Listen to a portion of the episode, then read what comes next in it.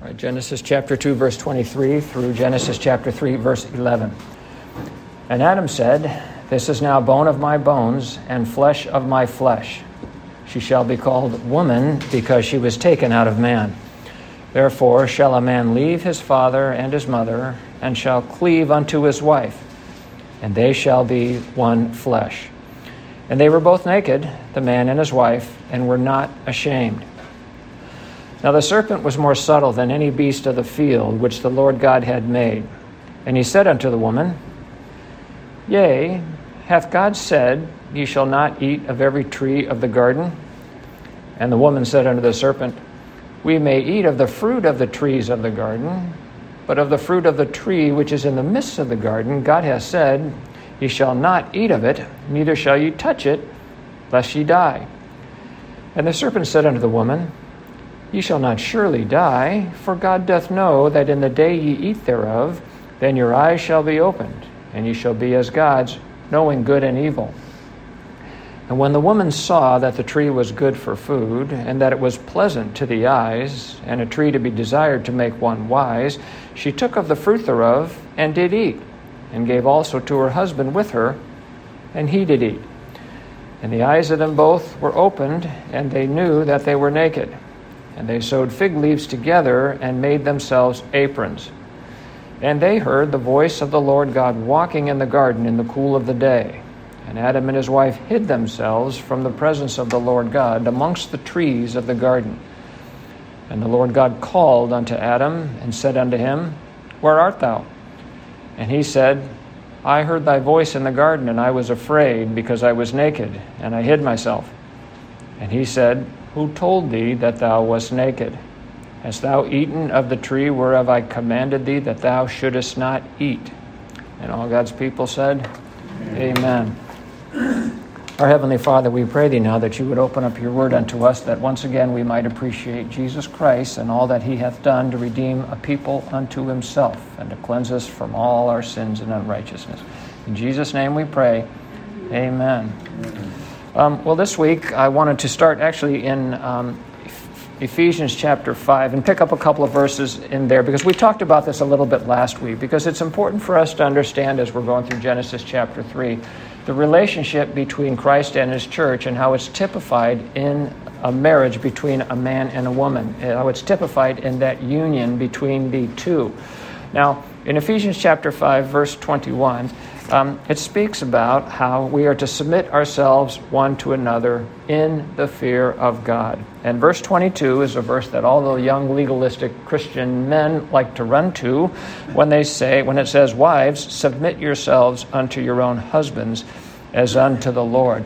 So what I want to appreciate first off here is those two words, submitting, in verse twenty-one and verse twenty-two, are the same, and by virtue of what we can appreciate in there, it's to be a willful submission. So I wanted us to understand that.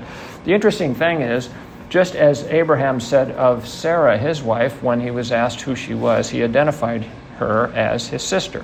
It was an equivocation, meaning he was telling the truth with the intent to mislead and to lie.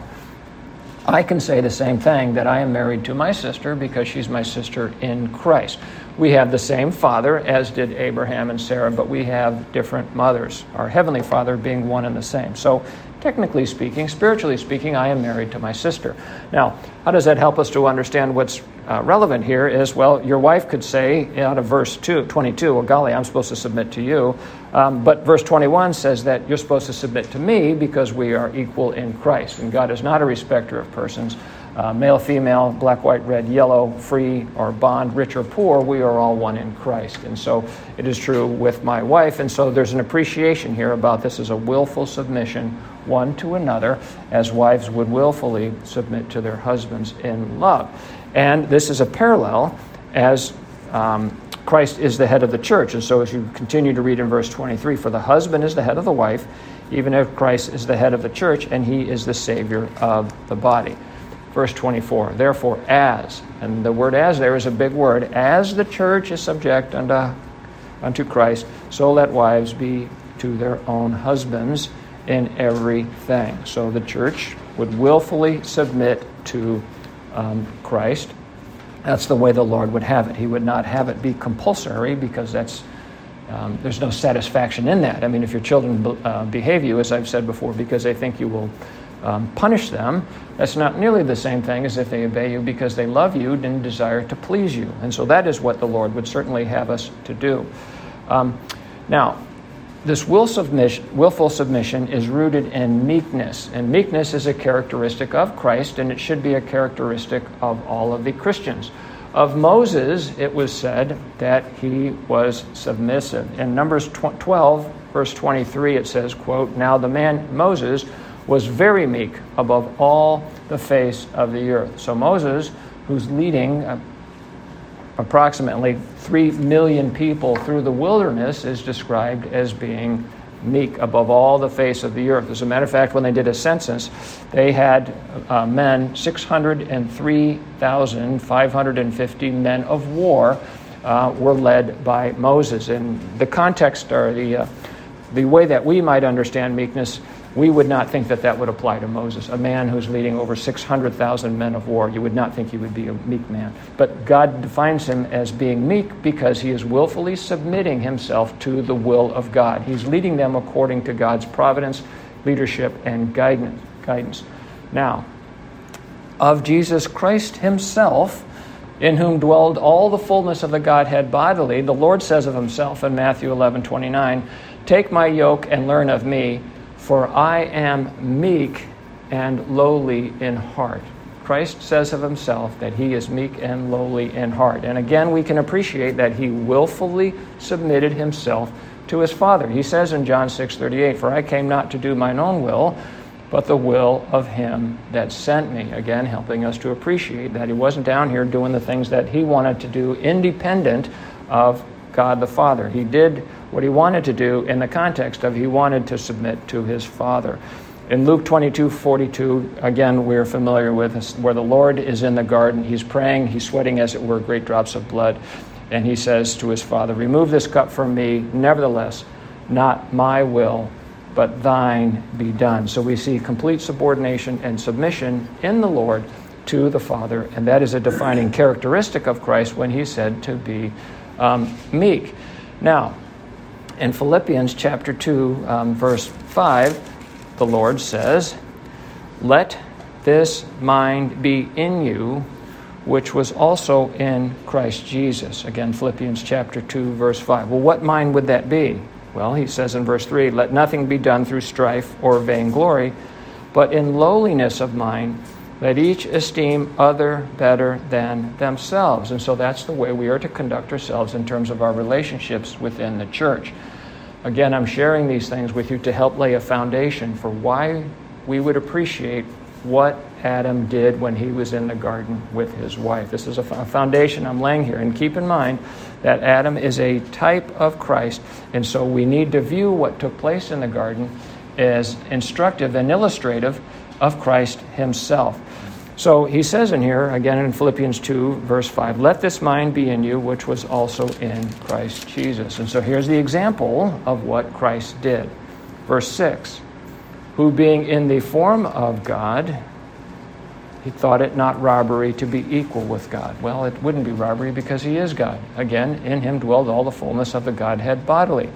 Verse seven, "But made himself." This is something Christ did. This is a willful submission. "Made himself of no reputation, and took upon him the form of a servant." Again, Christ doing this. He took upon him the form of a servant, and was made in the likeness of men. Verse eight, "And being found in fashion as a man, he humbled himself." Again, this is what Christ did. "And became obedient unto death, even the death of the cross." So we have set here before us characteristics of what it means to be meek, his willful submission to the Father. And again, "Let this mind be in us also that was in Christ Jesus." One of the characteristics of a pastor is that they shall, quote, "not be self-willed." If a pastor is self-willed, well, then he's going to preach whatever his own thoughts are on Scripture, as opposed to subordinating himself to God and preaching what God would have him to preach. Now, in uh, back in Ephesians chapter five again, the Lord makes this very clear to us about what he is talking about. When you get down to verse thirty and uh, through um, thirty-two of Ephesians chapter five, he tells us very clearly, speaking about Christ, we are members of his body, of his flesh, and his bone. So it's speaking about our relationship with Christ and how very intimate it is. We already read that Christ took on him the form of, um, of he took on upon himself uh, flesh. And so he had was flesh and blood, he had bones, and so we are intimately related with him. We are members of his body.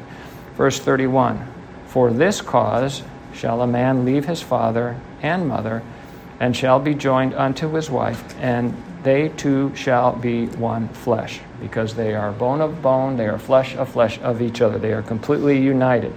Verse thirty-two, if there's any question what he's talking about, he says, this is a great mystery, but I speak concerning Christ and the church. Now, these very verses are going to come up in Genesis chapter two, and again, that shall help inform us about why Adam did the things that he did.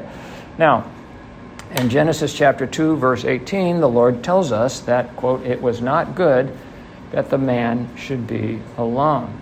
So we know that Adam went out, or the Lord brought all the animals to him, and Adam named all of the animals, and we saw a parallel there, just as Christ knows who all his sheep are, and Christ gives names to all of his sheep. Every person in here was called by their name by God, and uh, we see that in the Gospels. Uh, going through the Gospels, we see that the Lord calls disciples by name, and he even renames some of them. He who was formerly Saul is called Paul. So the Lord does that. He knows who everybody is. And so the point here is comes from Genesis one twenty-six, that God is going to have a people that are both in his image and his likeness.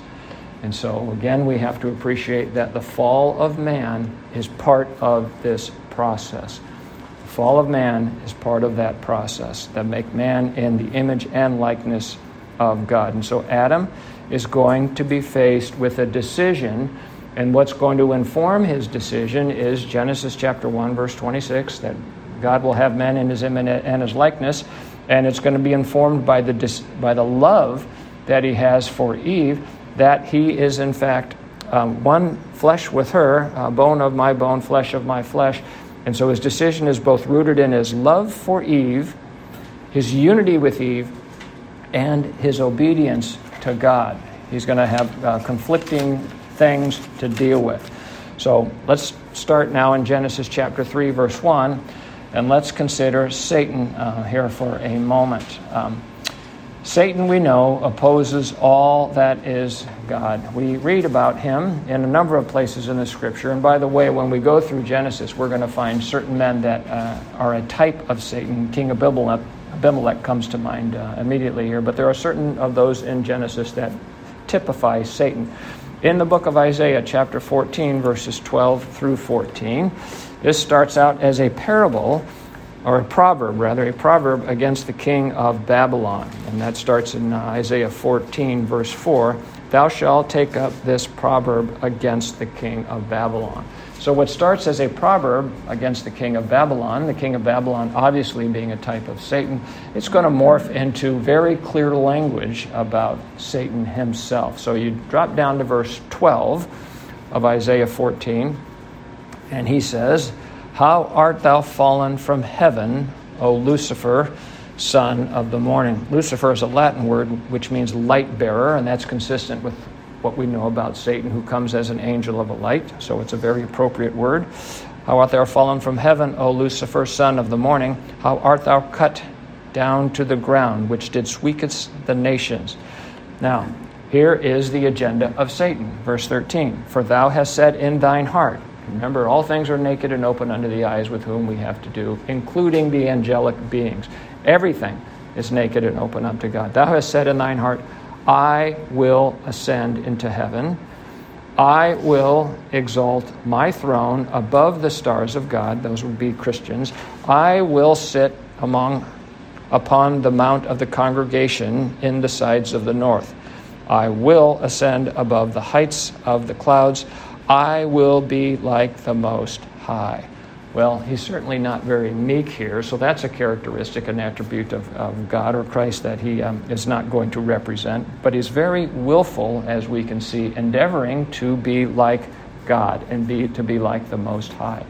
Now, one of the things that we can appreciate about Satan in terms of him wanting to be like the Most High is he wants to rule and reign over everything, and he wants everybody to worship him. And so I hate to be a spoiler, but if you flip to the end of the Bible, you will find out that everybody is going to worship him.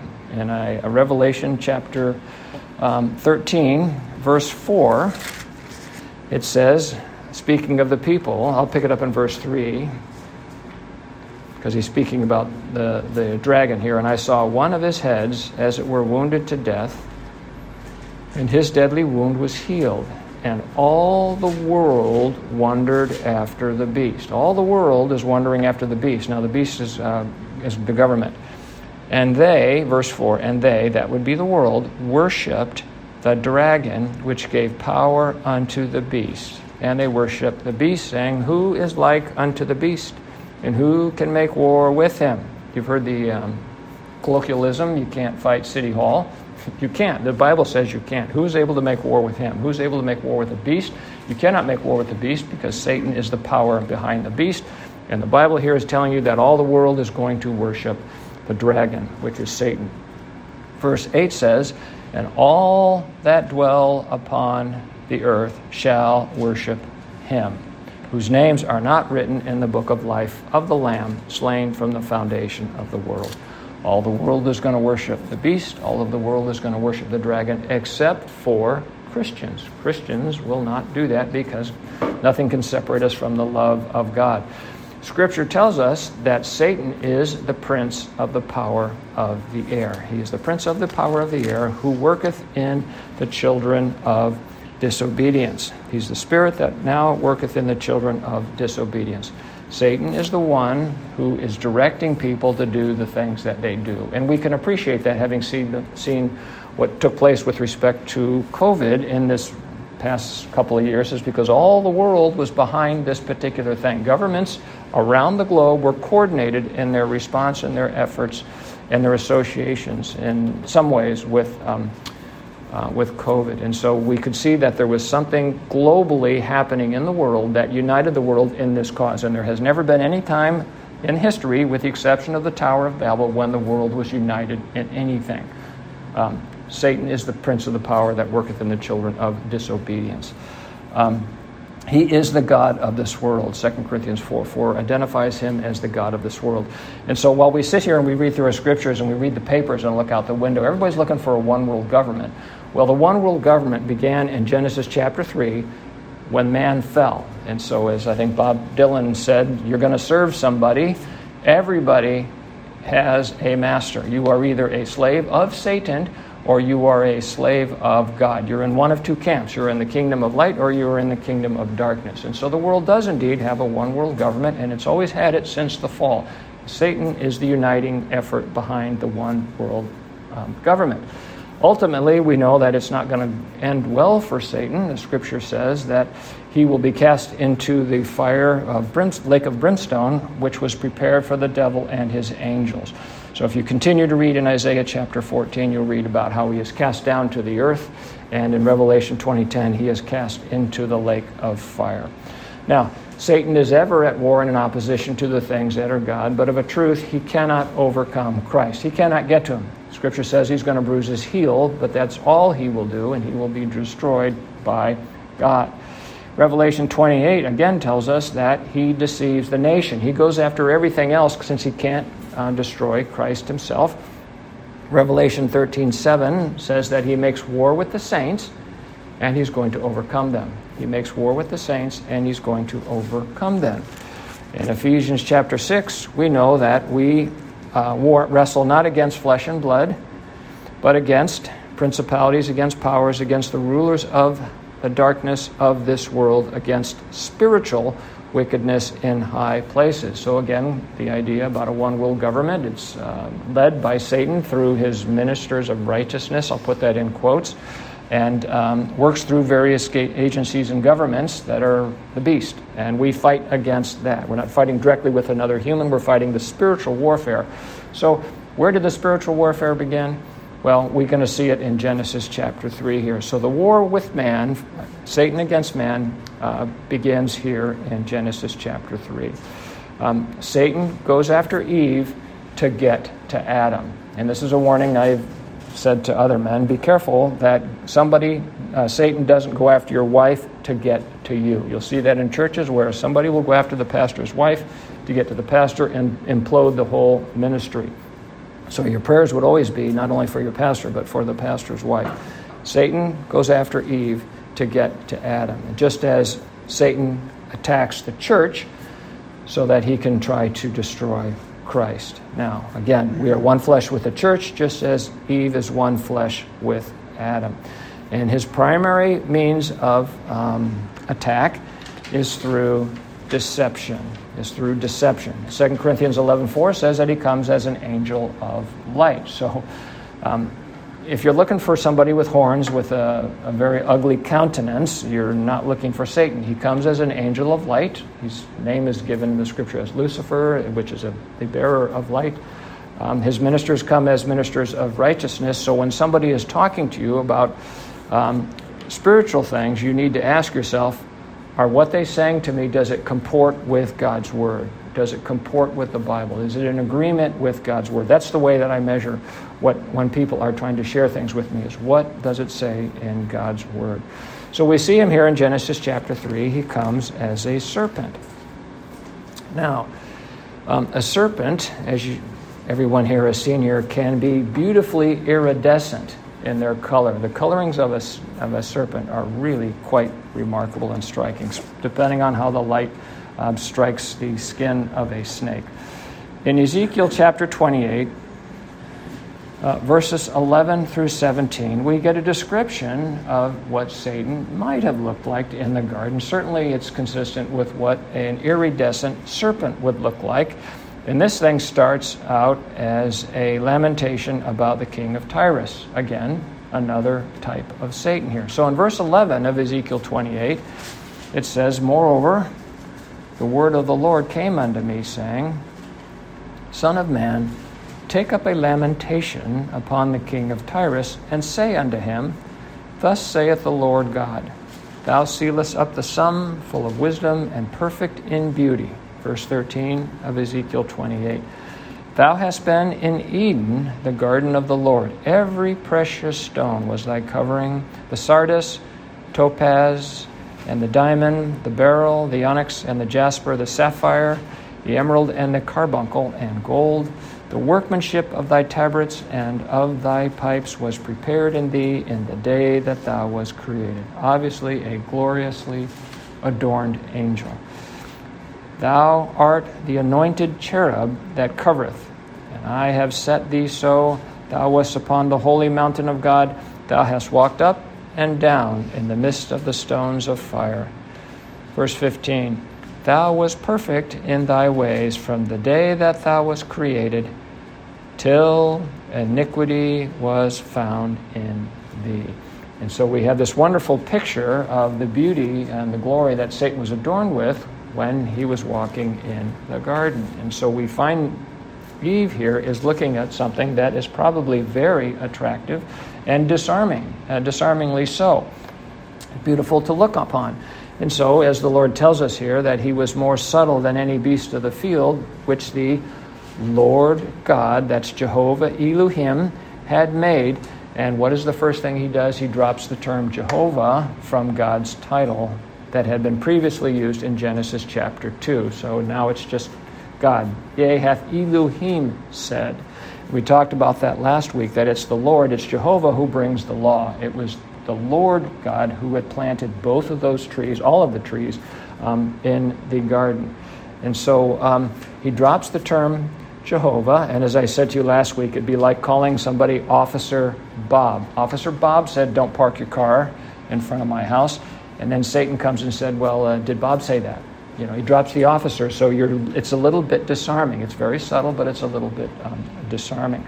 Now, this is just something personal with me, but when I listen to people talk, if all they can talk about is God this, God that, God the other thing, I get a little suspicious in my thinking. If they don't speak about the Lord God, or if they don't speak about Christ Jesus, I'm beginning to wonder about who they are really talking about. What are the characteristics and attributes of the God that you keep setting before me? Because there are lots of ch- churches that are not Christian even a little bit, and they will speak about God. And in my mind, it's little g, little o, little d. Put Jehovah in front of it, and I know now that they've got somebody who's going to bring judgment for failure to keep his commandments. So I just tend to be uh, more watchful about that. If they mention Jesus, I pay, then I'm like, okay, well, we're on the right track here because we know that he is the expressed image of God. He's the visible revelation of the living God. So when they start to talk about Christ and they append to it that God, then I know that they're certainly on the right track.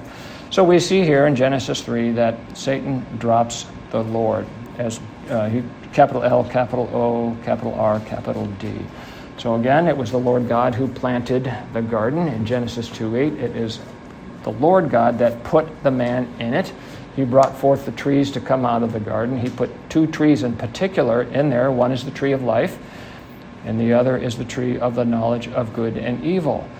And it says of those things in the garden that they are all pleasant to the sight and that they are all good for food. It says that describing all of the things that are in the garden. And so a test is set before Adam and Eve, um, and God tells them, or him, tells um, Adam in verse sixteen of Genesis chapter two, and the Lord God commanded, hang on to that word commanded, and the Lord God commanded the man, saying, of every tree of the garden thou mayest freely eat, but of the tree of the knowledge of good and evil thou shalt not eat of it, for in the day that thou eatest thereof thou shalt surely die. Now, as I mentioned before, this is not a conditional statement. Um, he doesn't say if. He says when you eat it. You're, because God knows he's going to eat it. God certainly knows how this is all going to play out because, as I said before, the fall is part of God's plan to ultimately have people that are in his image and in his likeness. So Satan begins the temptation process here. He says, yea, hath God said. So he starts with a question here, and so Eve starts to get a little bit confused here.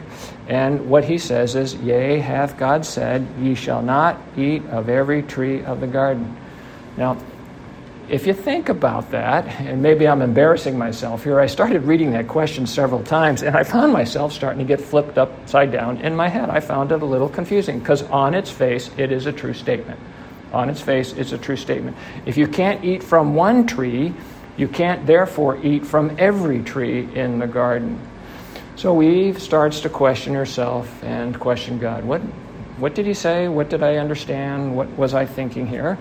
And so in verses two and three, Eve responds, and the woman said unto the serpent, we may eat of the fruit of the trees of the garden, but of the tree, but of the fruit of the tree which is in the midst of the garden, God said, oops, that's not... God commanded. She's dropped that. God hath said, ye shall not eat of it, neither shall ye touch it, lest ye die here.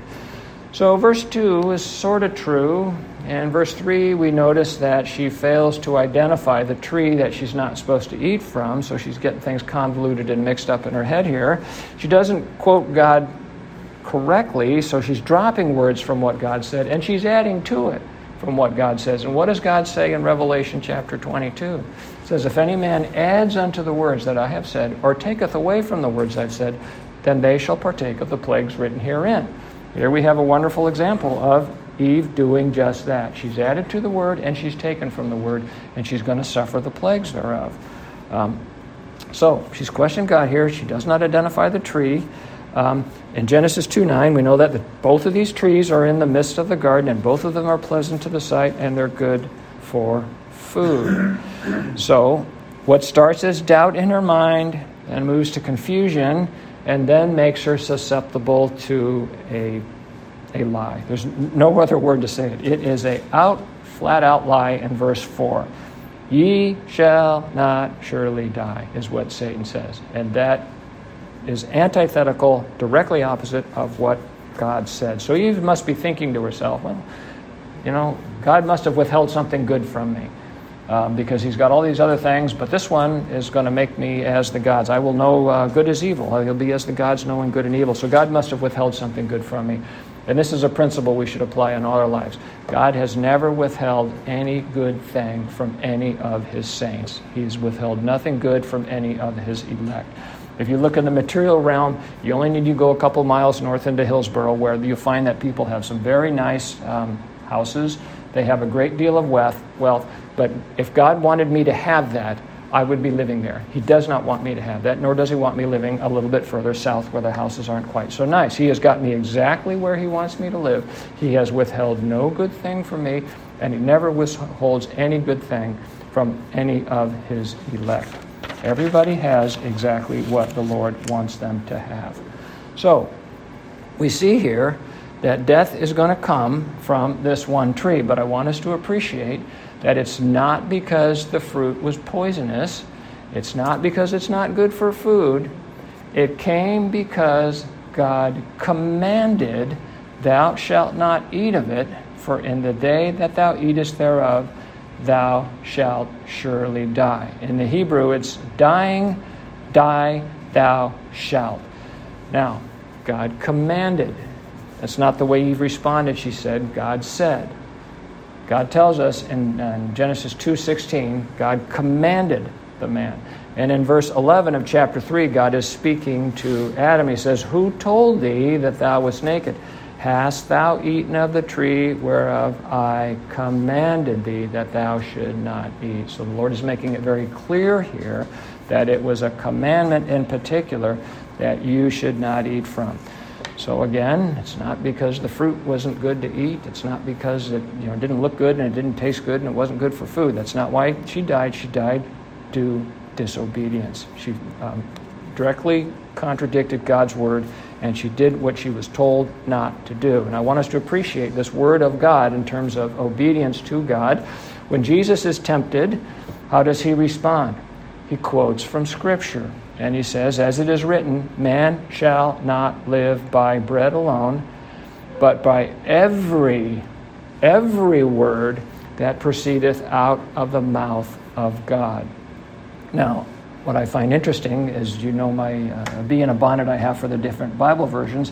In Luke chapter four, verse four, they've taken out that man should live by every word that proceedeth out of the mouth of God. They've changed it in the other Bible versions. So they've done exactly what is um, prohibited by God. They've removed from his word. The Lord is, qu- is quoting from Deuteronomy chapter eight, verse three, where it says, "Man doth not live by bread only, but every word that proceedeth out of the mouth of God, out of the mouth of the Lord," that's Jehovah, L O R D, "doth man live."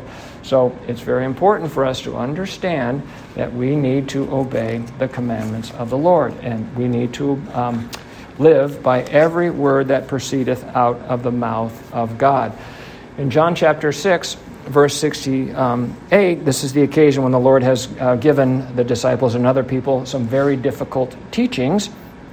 At verse sixty-seven, it says, "Then Jesus said unto the twelve, Will ye also go away?" It's been very hard for them to hear the things that he has said. Then in verse sixty-eight of John chapter six, it says, "Then Simon Peter answered him, Lord, to whom shall we go? Thou hast the words of eternal life. Thou hast the words of eternal life." And we must live by all of the words, every one of them, that come out of the Lord's life. And then verse sixty-nine, he says, "And we believe that, and we believe and are sure that thou art that Christ, the Son of the living God." God has commanded us, those are his words in First John three twenty-two, we are commanded to believe on his Son, the Lord Jesus Christ. We are commanded to believe on him. That's not something God said. It's not like it's just a good idea to do when we share it to people. It's a commandment for everybody to believe on the Lord Jesus Christ. If you do not do it, thou shalt surely die. So, um, again, looking at Scripture, we can appreciate that it was death through disobedience. In Second Corinthians, Second Corinthians eleven three, the Lord clearly says that the serpent, quote, beguiled Eve through his subtlety. The serpent beguiled Eve through his subtlety. Uh, in First Timothy two fourteen, it says, and this is important for us to appreciate, this is First Timothy two fourteen, Adam was not deceived. Adam was not deceived, but the woman being deceived was in the transgression. So we appreciate a couple things here. When we're going to go look at and consider what Adam did, we know that he was not deceived. Adam knew exactly what he was doing when he did what he did. And so we appreciate, again, that it doesn't really matter how this happened. Eve violated God's commandment, and as a result of it, she died.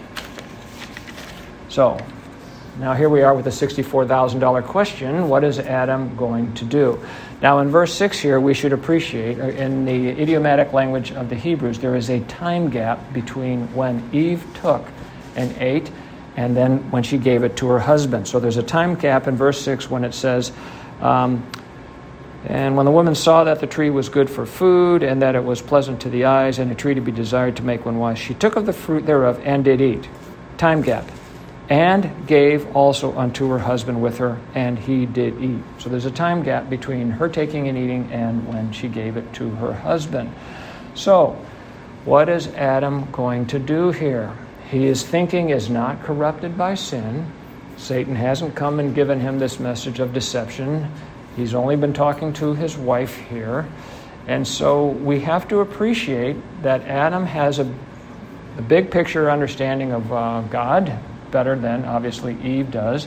But nevertheless, um, he's faced with a difficult decision to make. Now, th- I want you to think about when Abraham offered up Isaac. You remember when Abraham went to the mountain to offer up his son Isaac, and he told those, the men that had come with him, he says he was going to go up into the mountain, make an offering, and the lad and I shall return. Abraham knows he's going up there to slay his son, but he has said, we're both coming back.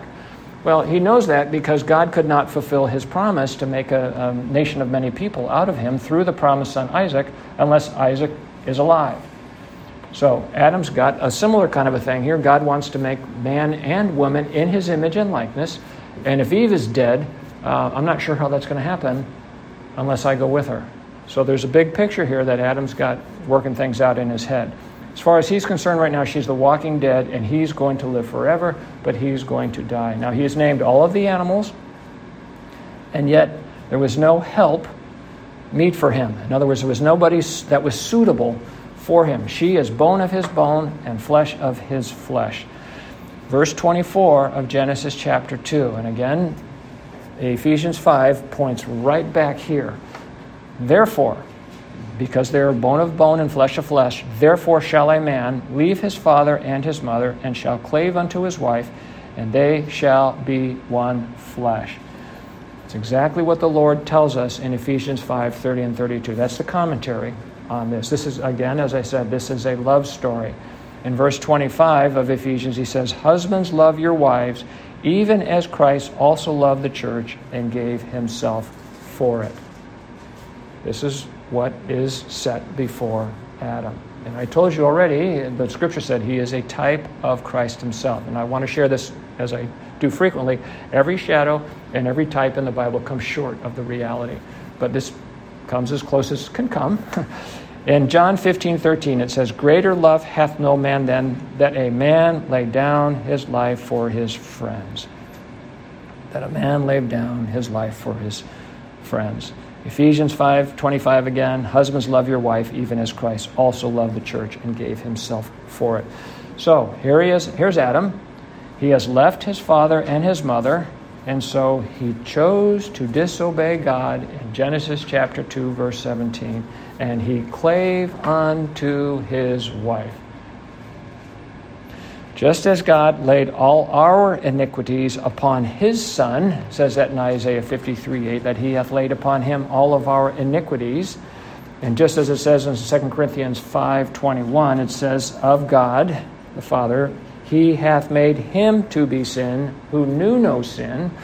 God laid our sin on, on, on his Son, Jesus Christ. And so too does Eve give to Adam The, um, that which he is not supposed to eat. And what does it says? And he did eat. The Lord was given our sins, and he bore them, and he bore them to the cross. So, as our deacon read this morning in Romans chapter five, verses twelve and fourteen, it says that death passed upon all men because of what took place here. In verse twelve, it says, wherefore is by one man sin entered into the world, and death by sin, and so death passed upon all men, for that all have sinned. In the Greek, it is in whom all have sinned. So this is something we should appreciate here, that everybody on this planet stands guilty before God for two reasons. One is their own sin that they've done, and the other reason is because that they were in the loins of Adam when he sinned. So we sinned in Adam, and so that's what verse twelve is. And so as it goes on here, and, he's, and the logic is, there wasn't a law really until Moses came, but yet death reigned. Well, why did death reign? Because everybody's guilty, because they were in the loins of Adam when he sinned. And so in, the, um, in Hebrews, what does it say in verse ten, verse twenty-six? I will read that. It says, for if we sin willfully, that's what Adam did. If we sin willfully after that we have received the knowledge of the truth, there remaineth no more sacrifice for sin. And that's where people are when they've been preached the gospel and they reject Christ. There is no more sacrifice for sin. The only sacrifice that can be made is Christ himself, and that's going to be the sacrifice that Adam will um, be offered through Jesus Christ. So we'll get to there. So he willfully sinned, and so there's nothing to do but to wait for the judgment. And so what does, does he do in his wife? You'll notice that in the verses um, seven here, it says, their eyes were opened, both of them, and they knew, plural, that they were naked, plural, and they, plural, sewed fig leaves together and made themselves, plural, aprons. They both enter into this now, where they are going to cover themselves with the self-righteousness of man. And what does Isaiah sixty-four six says? Is all our righteousnesses are as filthy rags. All our righteousnesses are, are as filthy rags. So those fig leaves represent the works of man. Think of all of the churches all over the planet. Think of all the works that people engage in to justify themselves before the Lord. They are inadequate. In Proverbs twenty-eight thirteen, Proverbs twenty-eight thirteen, it says, he that covereth his sins shall not prosper. That's exactly what they're doing. They're covering their nakedness, which is a type of, of sins. It says that in um, Revelation sixteen fifteen. It says there, behold, I come as a thief in the night. Blessed is he that watcheth and keepeth his garments, lest he shall walk naked, and they shall see his shame. So they've got some garments on that are of their own construct, um, but they're wholly inadequate. Uh, no pun intended there. Um, He that covereth his sins shall not prosper, but whosoever confesseth and forsaketh them shall have mercy. That's the message of the gospel. Um, repent and believe on the Lord Jesus Christ. We know that in Romans two four it says that it is the goodness of God that leadeth us to repentance. Who is going to come to Adam in his state there? It's going to be Christ himself. God is going to come to him. In First John one nine, again, the scripture says, if we confess our sins, he is faithful and just to forgive us our sins and to cleanse us from all unrighteousnesses. So what's going to transpire, we'll get into this later, is there is going to be a confession. Adam is going to confess the, the sin. So big picture in Genesis three here, we're going to see a call. It is the Lord who called and asked Adam where he was. He knows where he is, for goodness sakes. He's God. The questions that God asks, he asks for our benefit. He knows the answers to all these things. So there's going to be a call in uh, verse nine. There's going to be a promise in verse fifteen about the um, seed of the woman uh, bruising the uh, head of the seed of the serpent. That's the gospel. There's going to be a gift offered in verse twenty-one, and that's where the Lord makes coats of skins and clothes them. And this is the gospel. In, in Romans chapter six, verse twenty-three, it says, the wages of sin is death, but the gift of God is eternal life through Jesus Christ our Lord. We are the recipients of a gift. Eternal life is a gift. And so in uh, Genesis three and seven, we can appreciate that they know that they're naked in verse seven, and so they cover themselves, but Adam knows it's inadequate because in verse eleven, he says, who told um, who told thee that thou wast naked? Um, hast thou eaten of the tree where this man said, the word? Okay, uh, oh, verse ten, I'm sorry. Adam says here, and I heard thy voice in the garden, and I was afraid because I was naked and hid myself. He's declaring himself to be naked after he's clothed himself with the aprons of the fig leaves. Adam knows that this is inadequate here, that it's not uh, covering him. So I want us to appreciate that Adam knows the gospel and has an appreciation of where this is going to go, that in order for God to have uh, a people that are in his image and his likeness, the fall was indeed necessary, and it was necessary for him to be united with his wife in death. And so as we uh, move forward in Genesis, I want us to appreciate that Adam was not um, deceived. Uh, he did not do something that, uh, I know people are going to, they, they look at the confession and they act like he's pointing the finger everywhere but at himself. But Adam knew exactly what he was going to do. He had an appreciation for uh, the gospel. And what he did was actually in obedience to verse twenty-four, where he had left his father and his mother. He clave unto his wife because he was one flesh with her. And he was behaving as a man should. And he was behaving exactly as Christ did when our sins were laid upon him and he clave unto us in death. And it's through his death, burial, and resurrection that, of course, we have fullness of life in God for eternity. And I'll close with that. Amen. Amen.